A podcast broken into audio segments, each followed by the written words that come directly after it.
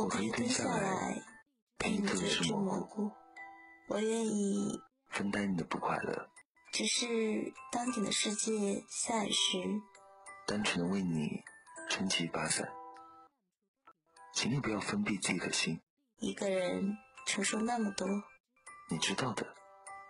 只要你想，只要你睁开眼，你从来都不是一个人。咦？你是蘑菇吗？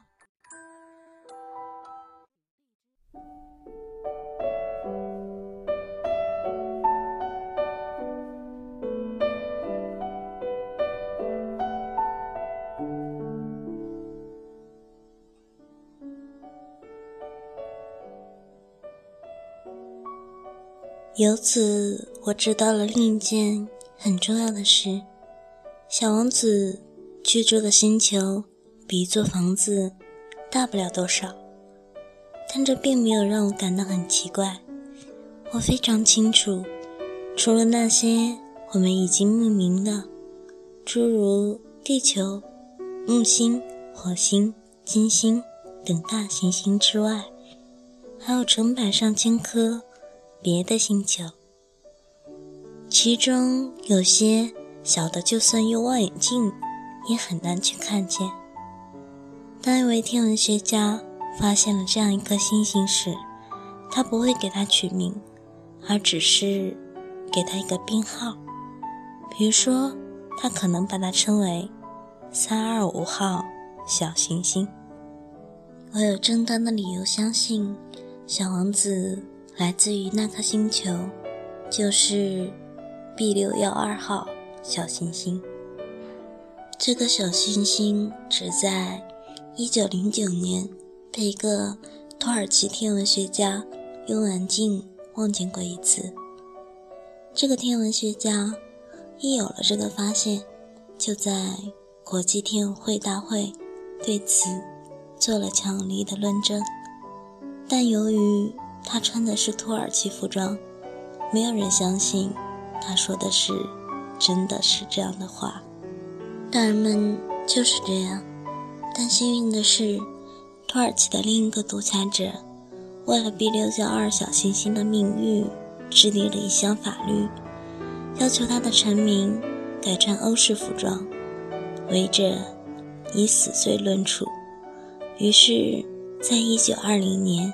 这个天文学家以一身气派而又高雅的穿着，重新论证了他的发现。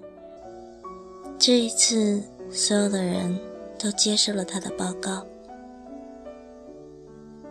我向你讲述关于这个小行星的细枝末节，并记下它的编号，是由于大人们和他们的行为方式的缘故。大人们喜欢数字。当你告诉他们你交了一个新朋友时，他们从不会向你提出实质性的问题。他们不会问你他的声音怎么样，他最爱玩什么游戏，他收集蝴蝶标本吗？相反的，他们会问他多大了，他有几个兄弟，他体重多少，他的父亲挣多少钱。只有通过这些数字，他们才认定对他们有了一个充分的了解。如果你对大人们说：“我看见了一栋红砖盖的漂亮的房子，窗台上摆放着天竺葵，屋顶上栖息着鸽子。”他们根本想象不出这座房子是什么样子的。你必须跟他们说，我看见了一栋价值十万美元的房子，这样他们才会惊叫道：“啊，那是多么一座漂亮的房子啊！”正因如此，如果你对他们说，小王子存在的证据就是他非常迷人，他常咯咯的笑，他还想要一只绵羊。如果有人想要一只绵羊，那就证明他确有其人，他们就会耸耸肩膀，把你当做孩子对待。但如果你对他们说，小王子来自的星球就是 B 六幺二号小行星，那他们就会深信不疑，也不会再提出任何问题来烦你。他们就是这样，不要由此来指责他们。孩子们应该对大人们宽宏大量一些。当然。对于我们这些懂得生活的人来说，数字是无关紧要的。我本来想像讲童话故事那样来讲这个故事。我本来想说，从前有一个小王子，他住在一颗比他自己大不了多少的星球上，他需要一只绵羊。对那些。懂得生活的人来说，这会让我的故事显得更加真实，因为我不想让别人漫不经心地读我的书。我在记录这些往事时，心情是非常难过的。我的朋友带着他的绵羊已经离去了六年了。我尽力在这里描述他，就是为了不要忘记他。忘记一个朋友是令人悲伤的，并不是每个人都有过朋友。如果我忘了他，我可能会变得像那些大人一样，只对数字感兴趣。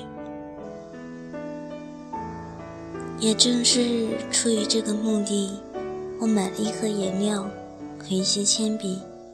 到了我这个年纪，再重拾画笔是很困难的。尤其是我从六岁至今，除了那些从外观和里面画的都是骏马外，再也没有画过别的什么图画。当然，我会尽力把这些肖像画得逼真，但我一点儿成功的把握都没有。这一张画的还可以，另一张画的就不像了。在小王子的身高方面。我也犯了一些错，在这个地方把它画得太高了，在另一个地方又画得太矮了。对他的衣服的颜色，我也有些拿不准，于是我就竭尽所能地摸索着画，有时画得不错，有时很糟糕。所以总体上，我希望能过得去就行。我在某些更为重要的细节上也画错了，但这不能完全算是我的错。我的朋友从来不对我做任何解释，也许他认为我和他一样，但是很遗憾，我不知道怎样透过盒子看见里面的绵羊。也许我有点像大人了。我肯定是变老了。希望我的小故事能够继续温暖你。晚安。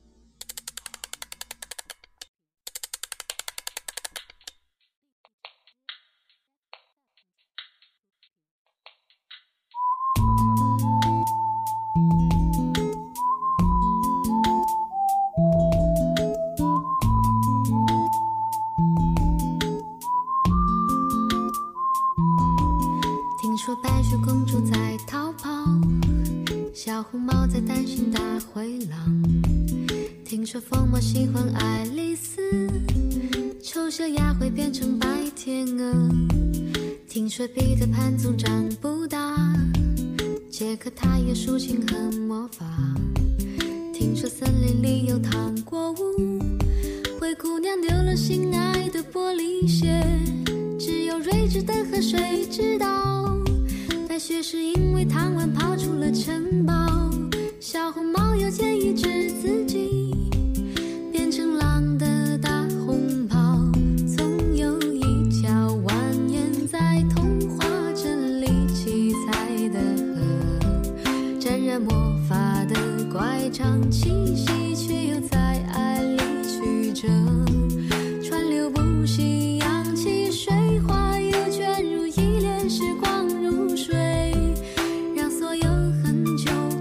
很久以前都走到幸福结局的时刻。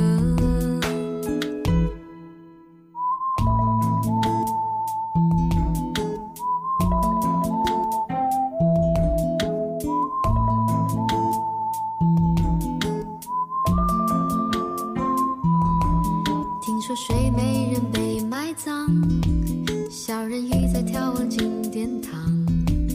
听说阿波罗变成金乌草原有奔跑的剑齿虎。听说匹诺曹总说着谎，侏儒怪拥有宝石满箱。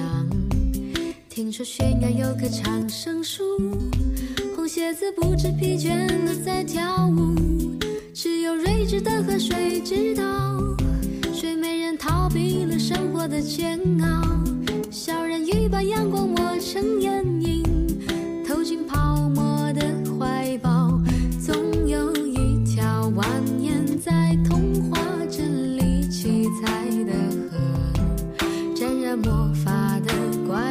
气息，却又在爱里曲折，川流不息，扬起水花，又卷入一帘时光如水，让所有很久很久以前都走到幸福结局的时刻。